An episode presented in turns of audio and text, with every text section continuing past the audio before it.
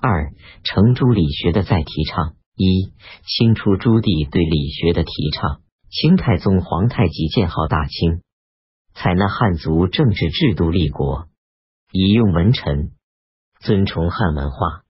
顺治帝与多尔衮暂驻北京，即派遣官员祭祀孔子。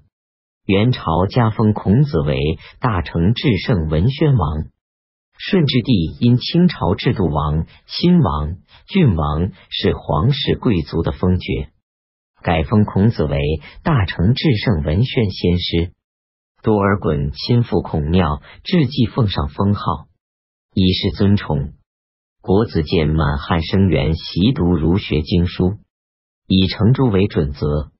康熙帝又习汉文化，亲政后以理学家熊次履为国史院学士，参议朝政，程朱理学更加得到提倡。康熙帝亲自阅读宋代理学诸如著述，命大学士李光地修改明成祖时编修的《姓李大全》，别成《姓李经义》一书，又编辑朱熹的论著，纂为《朱子大全》。康熙帝为此书作序，说朱熹是续千百年绝传之学，开于蒙而立亿万水一定之规。又说朕读其书。察其理，非此不能知天人相与之奥；非此不能治万邦于任席；非此不能人心仁政施于天下；非此不能内外为一家。康熙帝提倡程朱，用意显然不在于探讨心性，而在于弘扬理学的伦常观和社会政治学说，以巩固清朝的统治秩序。程朱理学在学术界经历了曲折的道路后，由于清初皇帝的提倡，重又成为风靡一时的官方学术。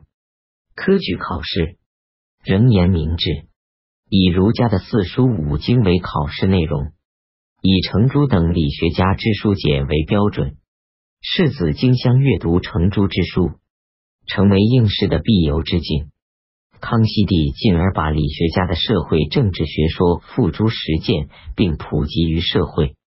一六七年，康熙九年十月，康熙帝以上德缓刑，化民成俗为宗旨，列举十六史，诏谕礼部，通行小狱八旗及直隶省抚州县，以致乡村人等遵行，被称为圣谕十六条。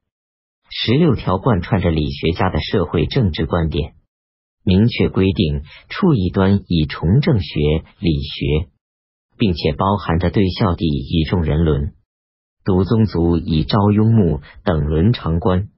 雍正帝又据此补充发挥，号为圣谕广训，意趣显明，语多质朴。雍正帝序，全国各地乡村定期宣讲。力求普及于群里百姓，家喻户晓，以维持封建的统治秩序。以君臣、父子、夫妇为核心的伦常观，逐渐成为普及全民的意识形态。清初朱棣大力提倡理学，影响是深远的。